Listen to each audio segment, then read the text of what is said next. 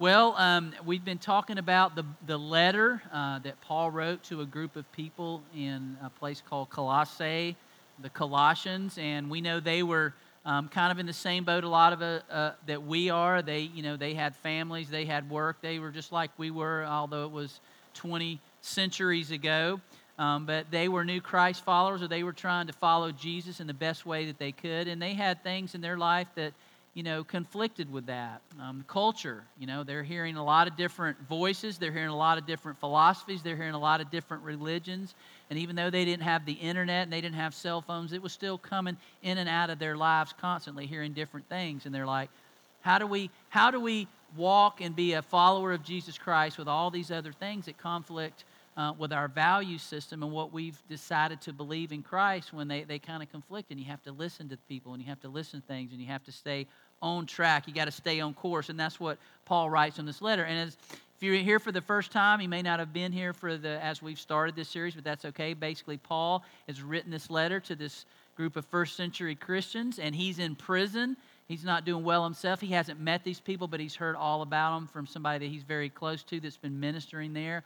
And he's saying, Hey, these people are going through these things. I want you to tell them what the truth is and, and encourage them and, and remind them of what really matters, who they are in Christ, remind them of their true identity in Christ. So, Paul has been doing that in this letter. He tells them who they are, he tells them who Jesus is, that Jesus in the beginning was the Word, and the Word was with God, and the Word was God, and the Word became flesh and moved into the neighborhood with us, as Jesus did when he came to earth. And he said, That's who you need to know who Jesus really is. He's actually God in the flesh. And after he told them who God was, he said, And this is what Jesus did. When he moved into the neighborhood, he lived just like we live. He had all the different things that went on in his life, all the hurts, all the temptations, everything that we've experienced, Jesus experienced the same way that we did. Yet, and this blows my mind every time I think of it, he was without sin and that perfect sacrifice he ultimately gave on the cross for all of humanity to take away our sin. And on the third day, he rose again to defeat death and bring the hope and promise of eternal life. So Paul makes that very clear. This is who Jesus is, this is what he's done. Now that you know that, this is how you should live if you're going to embrace that. If you're going to be resurrected in Christ and walk in him, this is how you live. And so he starts telling us. And last week we specifically talked about his. Um, uh, a little bit of instruction he gave to husbands and wives, and we talked about that. And we were told that, hey, wives, you're supposed to submit to your husbands. And we got a lot of angry stares when we saw, heard that, and some elbows and that kind of stuff. But then we heard for the man, it's even harder because the bar says, and you're supposed to love your wives as Christ loved the church. And that's even a higher bar. And if we're loving Christ as husbands and loving our wives as Christ loved the church, then our wives are not going to find it hard to submit to the decisions and things that, that we make. But it is a very, it's not that the roles are unequal, they're just different roles that we all matter. And what we need to understand, I think is very interesting, and what I'm learning is in the first century, this authoritative type of the man's the head of the household, and that was it. So when Paul said, women, you know, you know, you need to submit to your husbands. Everybody that even wasn't a Christian go, that's exactly right. But when he said, but husbands, you're supposed to go, whoa, whoa, what do you mean we're, we have some responsibility? That's not what the authoritative Roman rule is. The Romans rule, the men rule, you don't even need to say, but husbands know. It was a new kingdom, and this is what Jesus was teaching that everybody in the relationship has a role and you have responsibilities, both of you, not just one. And so this was new and different, and people are going, wow, that's different. But it had to be lived out, and that's what Paul's encouraging these people to do. So we learned that last week. And we understand that. Um, we actually started, if you remember, we went all the way back to Genesis because God created marriage. It was His design, it was a covenant, not only between a man and a woman, but also between a man and a woman and God, and saying, This is my design for how I'm going to create humanity, and this is the design I want you to have. So we went all the way back and go, Wow, that's what God wants. And you know, I said from the beginning that you don't have to like God's plan. You don't have to agree with God's plan. And you can say, God, I hear you. I hear what you're saying in your in your word. I hear what the preacher's saying, but I'm going to live my life ever since the beginning of time, things have changed. And that old traditional model, that's just not the same. It doesn't work anymore. So I'm going to do it my own way. And God doesn't get mad at that. He will tell you that His word is still the same today, yesterday, and forever. That's the way He designed it. That's the way He wants it to be. And you can reject that and you can go your own way. But as I said last week, He's going to be like the father and the prodigal son, the story, the parable that Jesus told. He's going to sit on the porch And when you decide to come home and say, you know what, God, you're right, your design works the best, He's going to not say, What are you doing back home? He's going to get off the porch and run and give you a hug and say, I'm so glad you're home. And he's going to throw a party for you. And he's going to say, I'm so glad you came home. And I'm glad you realize the truth now. Now let's start living it together. That's what kind of God we have, y'all. That's what kind of God we have. And so this is what Paul is trying to instruct the people. So today we're going to be talking about not necessarily the husband and wife, but it does start with the husband and wife. That's the first instruction Paul gives in this letter because this is how the family begins with a husband and wife. At least that's God's design. Now I heard an illustration this week that I really wish I had seen last week. It's interesting. So when you get on a plane, a lot of times, you know, they have the uh, flight attendant come out and goes, "Okay," and they start giving you instructions. And most of the time, we're rolling our eyes, going, "Whatever," you know, and we're not listening. But she usually says, "In the case of an emergency, you will have an oxygen." Um, drop down in a little thing in front of you. And if you have small children, you're supposed to what? That's right. Okay, you put it on yourself first and get your oxygen so you're not passing out, and then you put it on your children. And so this person gave this illustration of saying, hey, marriage is, is and you know, our, our relationship with our spouse, we're supposed to get energy from each other. And we're supposed to, um, you know, spend time with each other and invest in each other. And a lot of times when we have kids, that goes out the window, doesn't it? You feel like roommates. You're always doing, doing, doing for the kids. And he said that illustration of the, the oxygen mask, you're supposed to put it on yourself first, is something we ought to learn from marriage. That we ought to say, remember, we get our oxygen from our spouse first and foremost. And then we put the oxygen on the kids and we're able to. But a lot of times we do it backwards. We put all of our focus and time on them. And then when they leave the house, we'll go, I'm sorry, who are you again? What's your name again? I've ignored you and done all this stuff for so long. And we laugh about that because it happens. And it's not deliberate, but I thought that was a great illustration that we need to have the fo- we need to put the oxygen of that covenantal relationship that we made with God so many years ago first and foremost. And our kids need to see that, y'all, because they take their cues about what marriage should be from you and from me, and that's important for us to do that. So that was a interesting. So Paul goes from that relationship to parent and child relationship. So that's what we're going to talk about today. Now, all of us are going to fail as husbands and wife, all of us at some point. And all of us are going to fail as a daughter or a son or a mom or a dad that God intended us to be. But you know what? That's why we need Jesus, y'all. That's why we need Jesus. Jesus is our Savior. We need Him as our Redeemer. We need Him as our Restorer. We need Him as our teacher, as our Lord, and as our life. We need Jesus. He gives us the teaching to how we're supposed to do these relationships. And when we really understand that we need Jesus. We really understand that need for Jesus and understand that His plan anticipated that I was going to ignore His plan and His design so many times in my life that I'm going to rebel against that. I'm going, I know what you said, Jesus. I know what your plan is for my marriage and for, for, for uh, my raising of kids, but you don't understand this situation, so I'll just handle it my way this time because that doesn't seem like it'll work, so I'm just going to do it my way. And we kind of do it our way, and it gets us into some trouble. But God says, you know what? I knew you were going to do that. From the very beginning of time, I knew you were going to rebel, and I had a plan for that. I had a design for that, and I had a plan of salvation. I had a Savior, Jesus Christ, that would redeem you from your sin and bring you and restore you back to me. And then for that, we should be in awe of who God really is, that He loves us that much and in all that God really thought of this plan that had our best interest in mind, and knowing that we would go our own way, but He loved us enough to restore us and redeem us. And that's ultimately what we need.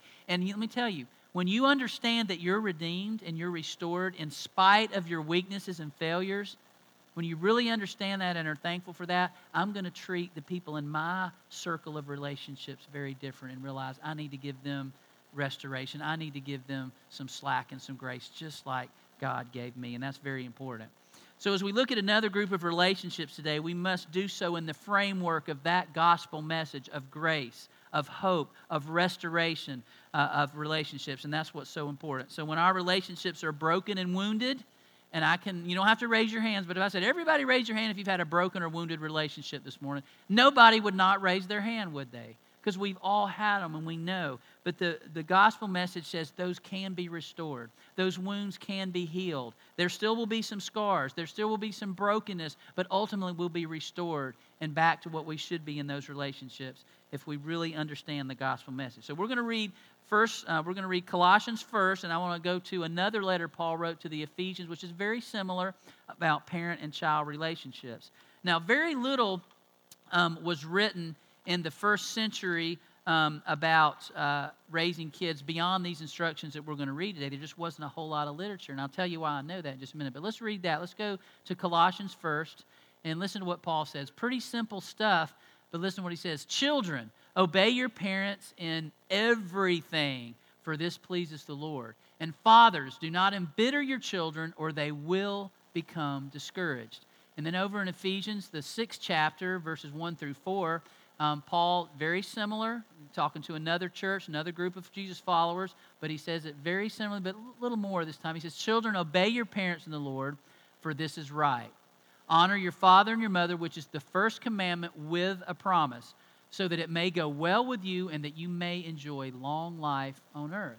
And fathers, do not exasperate your children. Instead, bring them up in the training and instruction of the Lord. So we're going to kind of walk through that. Now, the reason I know there wasn't a whole lot of stuff in the first century about parenting is because when I was in seminary, I had to do this horrific paper called a thesis to graduate. And you had to spend a lot of time on it. And so I thought, if I can find something there's not a whole lot of information about, it'll be a lot shorter. And so I, I, said, I was a youth minister at the time, and I said, you know what? Um, I, am interested in parent child relationships that I see as a youth minister. Uh, it you know, just intrigues me. So I want to say, hey, so I went to one of my professors and said, I want to do this study on parent child relationships in the first century church as compared to the 20th century church. I know we're in the 21st, but back in the 90s, it was still the 20th, and that's when I was doing the thesis, all right? So just hang with me.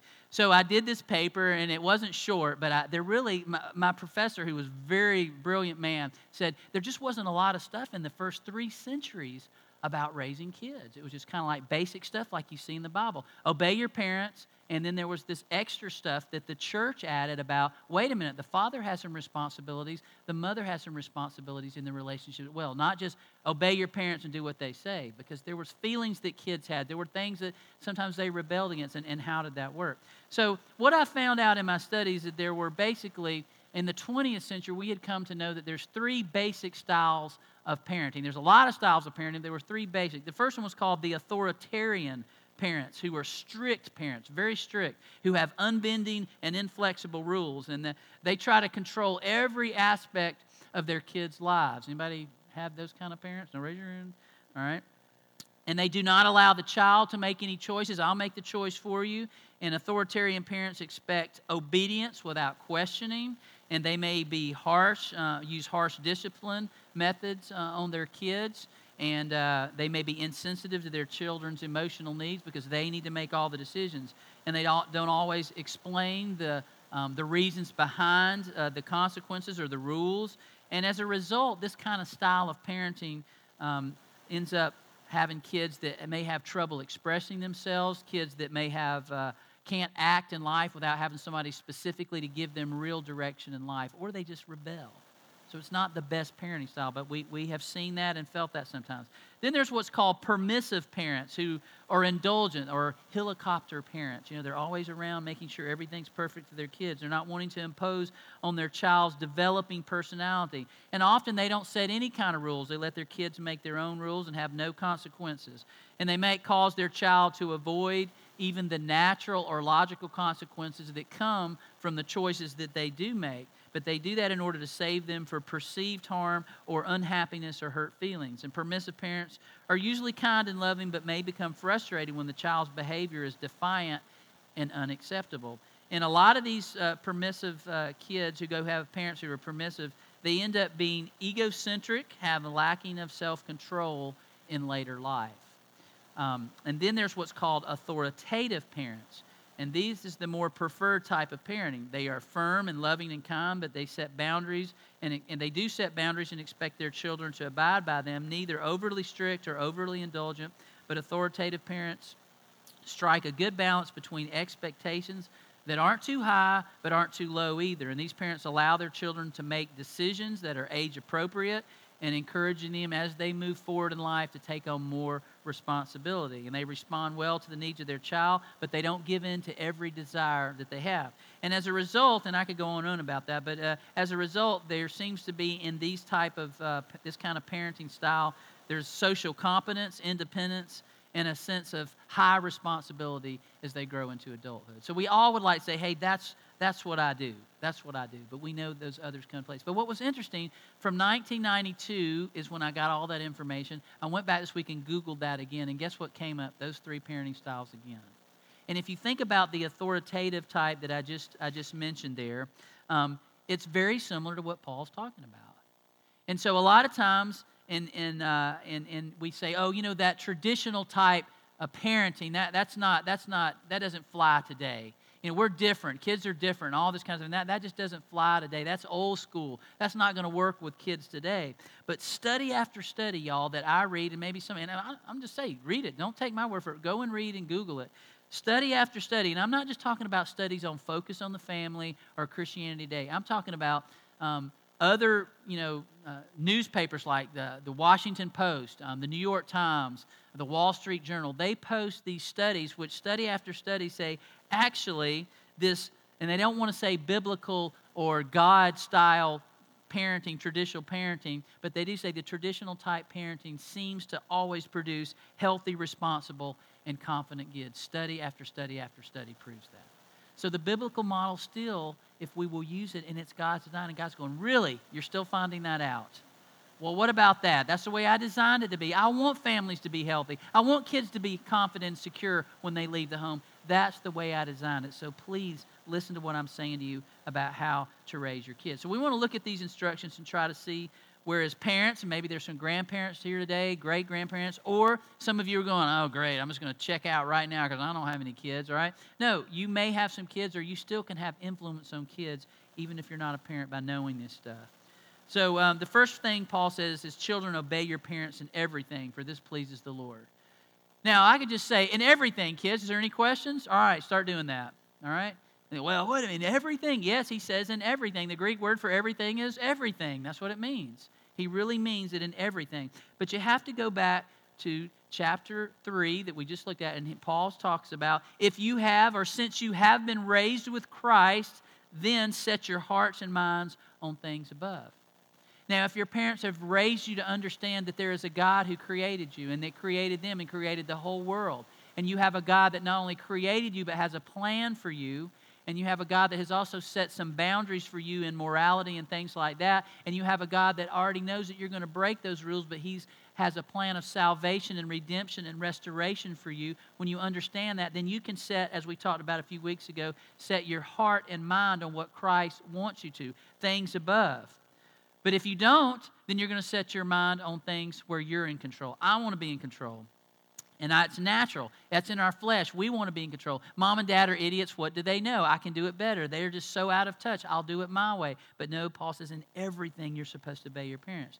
And Jesus called you out of and called me out of that self centered lifestyle um, and to basically trust our parents because He's given them to us for that very reason. And instead of trying to do it our own way, we need to say, hey, I'm going to humbly submit to God's plan and design, and He gave me parents that love me and want to try to teach me what's best for me.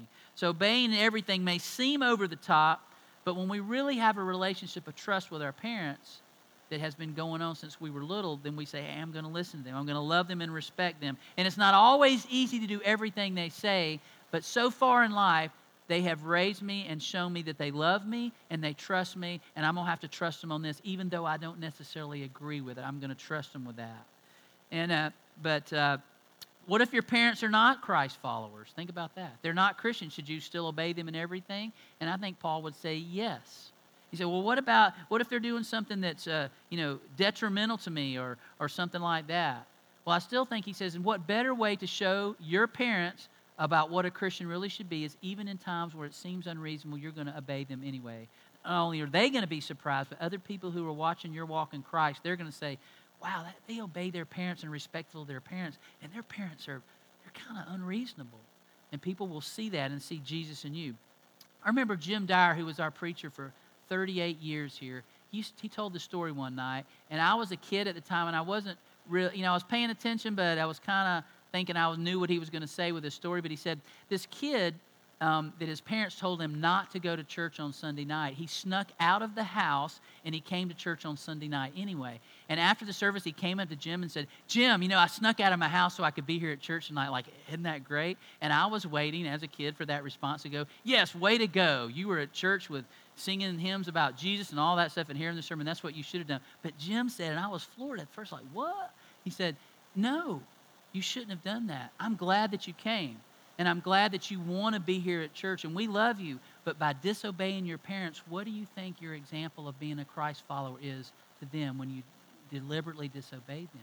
You shouldn't have done that, and I wouldn't encourage you to do that again. I was like, wow, that has stuck with me forever. I'll never forget that story. I never thought about that. But still, the way we say we're a Christ follower, but then we make exceptions in certain things because we want to do what we want to do, it says something about if we really follow Jesus with consistency or not. So, what if your parents ask you to do something illegal, immoral, or unethical? Should you obey them in that? That's everything. Well, obviously, sometimes kids get in horrific situations where they're put in those kind of situations where they have no choice. But when there is something that your parents are doing that you know is, is dangerous or unethical or, or, or, or immoral, any of that kind of stuff, you need to try to get a responsible adult in your life to help you through that situation. And hopefully you can get some help with that. So obviously that might be something where we have to talk about the situation. But most of the time, is that really what it's about? It's not. It's usually about stuff that we just don't like that our parents are requiring us or that they like for us to do or the timing of and we don't personally want to do it. And I want you to think about young people for a minute, okay? And I'm a parent. You go, oh, you're just saying that because you're a parent. But no, listen. I just did a, a memorial service last week. As I was talking to these three sons, about their father who had just passed. They're all grown now, but in tears, all three of them were talking about all the things that their dad had done for them over the years. And they said, yeah, he was strict sometimes, and yeah, he was hard on us, and he made us toe the line. But one of them spoke up and said, you know what? My mom and my dad both were actually parents that they needed to be. They weren't just our buddies, they actually were parents to us. And he, as he's saying this, he's crying because he goes, It was tough sometimes, and yeah, I got mad at them, but I'm so thankful for that now. And I want you to hear that, young people, because right now you don't have that perspective, but you will one day. And I know a lot of people in here will agree with me on that. You don't know it at the time, but later you have that perspective. So you need to realize that they have experience, they have wisdom that God has given them, and in giving that wisdom to them, guess what? You get to tap into that wisdom if you'll trust them and love them and listen to what they're saying. Now, it's never going to be exactly the same, but do you have any idea what it is to be a parent if you've not been a parent? I can answer that for you no. Okay? You do not know what it is. You can you could have watched other people's kids, you can have taken care of other people's kids, but unless you actually become a parent yourself, whichever means that may be, biologically or adoption or what fostering whatever, until you actually become a parent, you really don't understand. When I was a youth minister, I worked with kids like Isaiah did for many years, and I went, I saw a lot of stuff working with kids. But guess what? When I had my kids, do you think it helped me? A little bit, but it did not prepare me for the reality of what parenting was really going to be. Because it's very different, isn't it? For everybody that is a parent. So that's why I'm saying in everything you got to understand. Do you think you could do better on your own? A lot of you. Have you ever had that experience where you, you, you were ready to check out of the house and one of your parents go, Well, take off then. Go ahead. I'll let you go right now. I think I was like hmm, I want to say like six or seven, and I was being rebellious, and uh, I didn't have a dad that put up with that at all. But he knew that I didn't like things, and I was kind of being rebellious. So my dad said, "Well, you just go on then. You think you can handle it yourself?" And I was like, "Yes, sir." And so I just walked out. I thought, you know, I'll eventually decide which neighbor's house I'm going to ask if I could stay at for the night. And I wandered around for like three or four hours that night, and finally came home and knocked on the door. Oh, you're home now, and you're going to abide by the rules? Yeah. Anybody else ever had that experience? And you might say, man, what a horrible dad you had, or mom, or whatever. I'm telling you, I remember it to this day that it wasn't always better on other places. And, and I figured that out. So some of you right now think that if you could leave the house right now at 14, 15, or whatever, maybe even there, I could, I could handle it. I can go sleep on a couch at a friend's house. Mmm, that sounds good. All right? And uh, and, but before you leave, I want you to actually take with you only what's yours. Well, I'll take myself. Uh, you pay for that. Is it really in your name? But some of you think that you could get out on your own and do great. And you know what? You're just really not ready for that. Because your parents do a lot of stuff for you. A lot of stuff for you. And you need to realize that. and really think about where your parents are in their season of life. Think about how much they juggle to get you where you're supposed to be every single day. I don't think we really grasp that.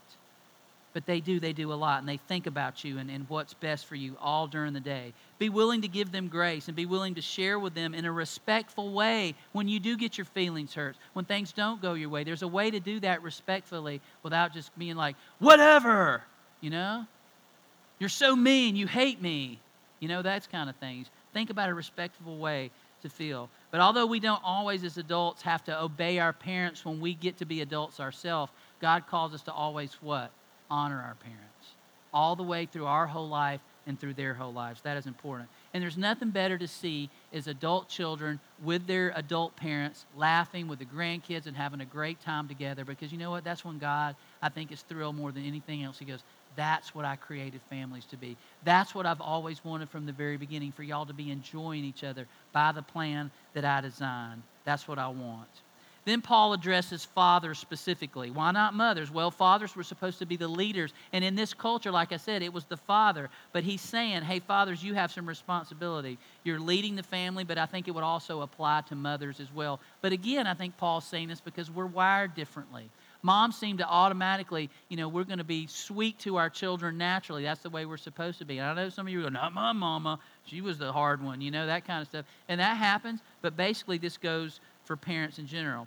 And he says, again, I told you about in the first century, folks saw the father as the ruler of the household, this authoritarian model that he was supposed to have, and that's the way it was. But now, wait a minute. He has some responsibility in the relationship to the kids to showing them sensitivity and not embittering them. Yes, that's exactly what Paul is saying.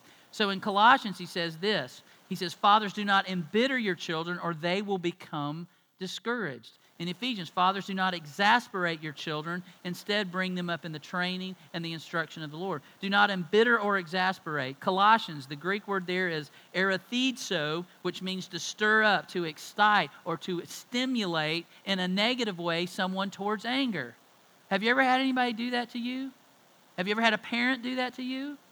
Absolutely. We know what that feels like. You just know somebody's just being hard on you and they just won't let go. They're bringing up the past. They're telling you what a loser you are. You don't ever do it right. What's wrong with you? I get in trouble for that phrase all the time. What's wrong with you? Stop saying that. And it's not good, but we do those kind of things and it does embitter our children. Exasperate, the Greek word parorgizo means to provoke to anger. You ever had somebody provoke you to anger? Yes, every day when I drive to work, okay? I understand that. We understand when someone provokes us.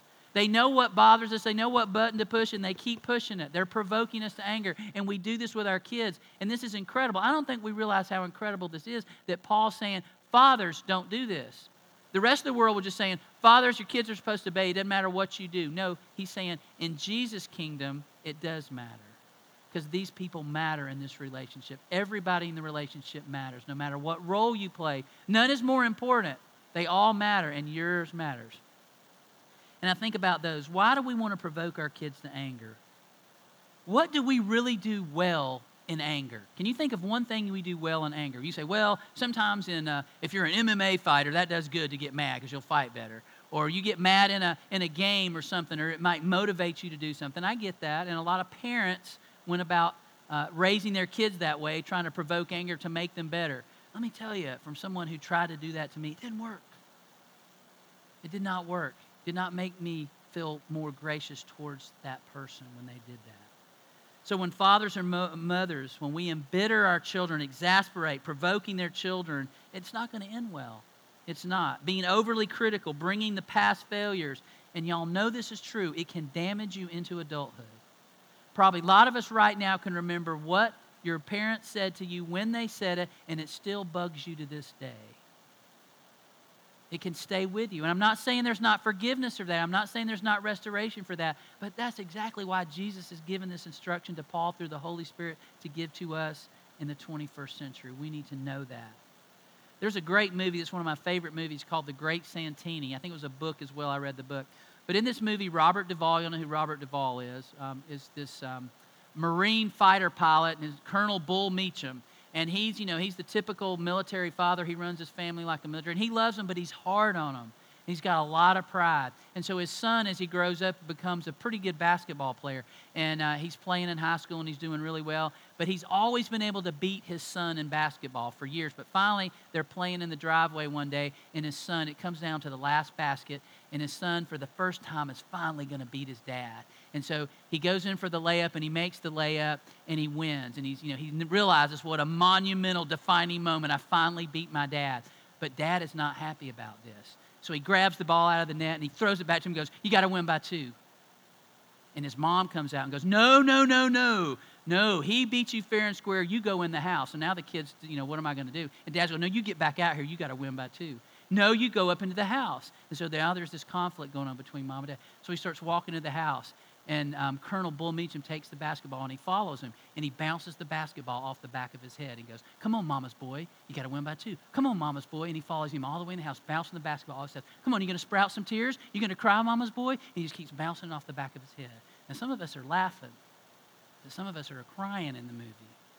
And he goes all the way up and finally she wins and says, Leave him alone. He beat you fair and square. Why can't you just, you know, understand that and, and swallow your pride? And so he goes out and it's a great scene in the movie where he's standing at the, the window of his room and he's watching his dad in the, in, the, in the driveway and it's pouring down rain and his dad's still shooting layups and shooting. He's going to get better. He's going to beat him. He just can't let his pride go. And he, he sits there and he's just crying. And he goes, Mom, I hate him so bad. Why is he like that? And mom's trying to say, Well, he really loves you, son. He just, he just wants you to be the best. And he goes, What a weird way of showing it. Why would you do that to your son? And he just hates him. And he even tells her that he wishes that my, I wish he was dead. And then later, his father crashes in the movie in a plane crash, and he has to bail out of his plane and, and crash the plane. And he could bail out, but he doesn't because he has to crash the plane. Because if he bailed out, the plane probably would have crashed and killed a lot of people. But he takes the, uh, the plane and crashes it in the ocean so that none of the people will get killed. And then he realizes his dad is dead. And all those thoughts he had so many times of wishing his dad was dead, and now his dad is dead and he has this, you know, this immense sense of guilt of, of saying that so many times. And you really didn't mean it, but that's just the way he felt.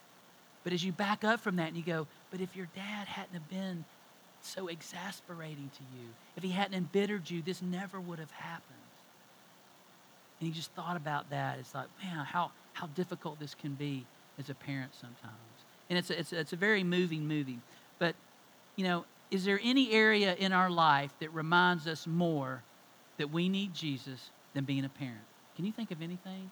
You know, like I said, when I was a youth minister, oh, I, I don't know why those parents don't do that. Then I had my own kids, I'm like, oh, it doesn't work. It's not that easy. It's not that simple. It's very difficult, especially when you're kin and your relation. And Paul says to raise them in the training and instruction of the Lord, His plans, His designs, His wisdom, not the world's. The world's going to always be throwing you things like that, but God says His plans are not out of touch, they're not out of date because He's the creator and the designer. So, parents, you need to know the instruction of the Lord. That means you need to read God's Word, you need to be in it, you need to, to meditate on it. And you know what we need to do? We need to actually practice it. This do as I say, not as I do thing doesn't fly. Man, they catch us in that all the time, don't they? A dad, you're speeding. Well, I'm in a hurry. Doesn't matter. You're speeding, you're breaking the law, and you're setting that example. You got to think about those things. And we need Jesus, we need the Holy Spirit to speak into our hearts and our minds and to seek the counsel as a parent uh, in all those crucial, crucial situations that we're going to get in with our children. And learn to say this. this is what I said last week with your spouse. And I hope some of y'all did that last week. But learn to say to your spouse, you know what? I was wrong. I'm sorry. Please forgive me. And then they need to see you changing your behavior literally see you changing your behavior. And we need to do that with our kids sometimes. And it's important to say, I'm sorry to your kid. I was wrong. The way I embittered you, I know that must have exasperated you. I apologize. I shouldn't have done that. Please forgive me. And look them in the eye and really mean it. And then see that you don't do that again. There is an incredible opportunity in our failure as a parent to be able to go to our kids and teach them the gospel truth about needing forgiveness and grace when we do that. And for you too, kids, sometimes you need to go back to your parents and you need to say, you know what, I was wrong. I realize how much you do for me. Please forgive me. I was wrong. I'm going to try to do better. That goes a long way in our relationship. It just melts us, doesn't it?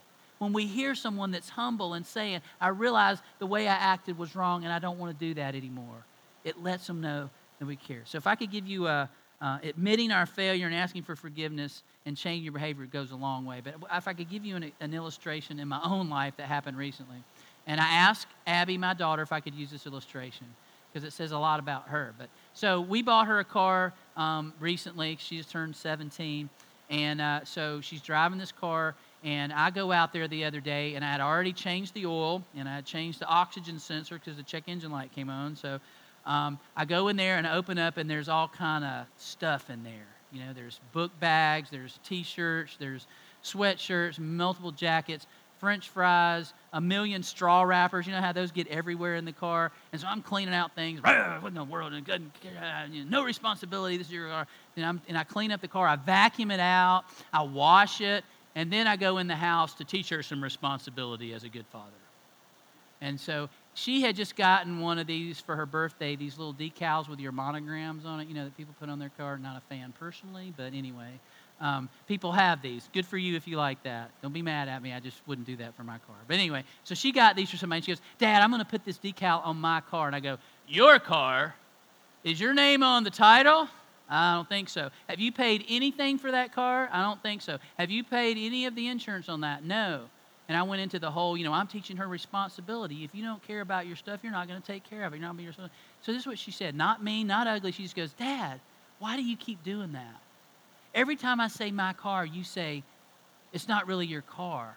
But I thought you bought that for me. Why can't I enjoy that? Why can't you just let me enjoy that it's my car?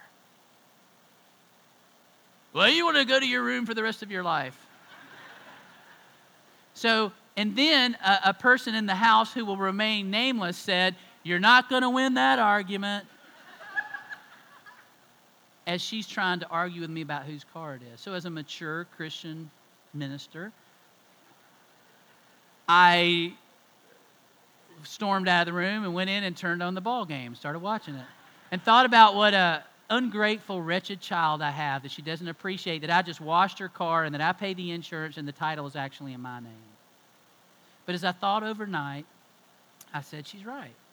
Why am I ruining her fun? It is her car. That's why we bought it in the first place. Yes, she hasn't paid for it. I didn't pay for my first car right off the bat either. I didn't pay for my insurance right off the bat either. So why am I treating her like that? This is exactly what Paul's talking about. I'm embittering Abby. I'm provoking her to anger. I'm exasperating her. So I went to bed, still pouting. But I got up the next morning. I said, Abby, and I asked her if I could tell a story. I said, Abby, you were right last night.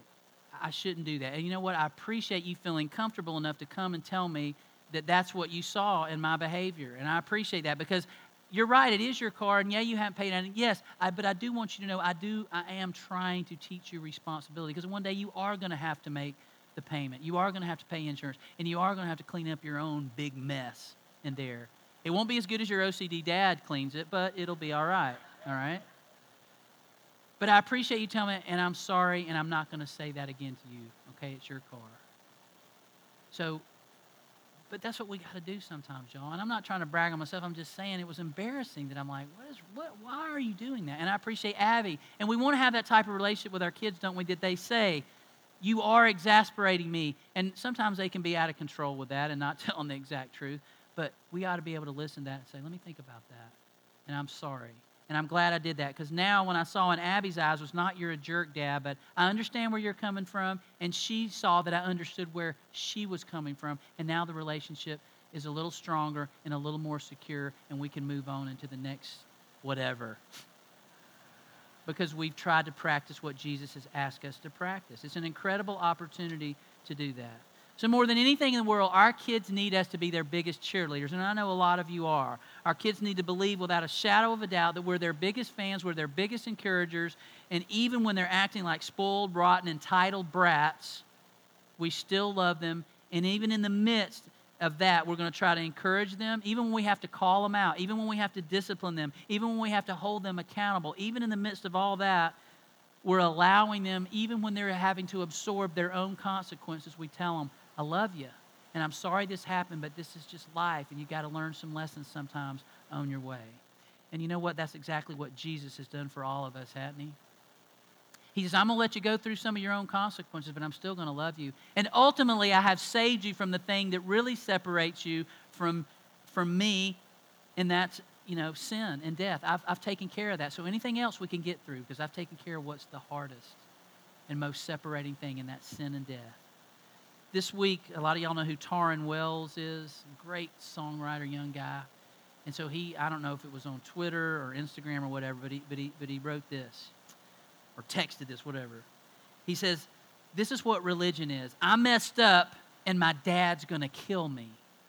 But he said, The gospel is this I messed up and I need to call my dad. Do you see the difference in those two? Do you see how that's the gospel message says, I've messed up, but I'm okay going to my father because I know he'll forgive me. And I need to tell him, and I want that relationship to stay intact. So I'm going to tell him, I need to talk to you about what I've done. And we want to be able to comfortably go to our Father who we know that loves us. So being a son or a daughter in Christ, that's a hard thing to do. And being a mom and a dad in Christ, that's a hard thing to do. But it calls us it calls us to be who God's called us to be. And it starts with being able to call on our Heavenly Father and say, Father, I need you to know what's going on in my life. And I want you to take charge of my life. And I want to be restored to you. And I always want to be restored to you. No matter what I do, I don't want it to ever separate us from you. And that's what God wants as well.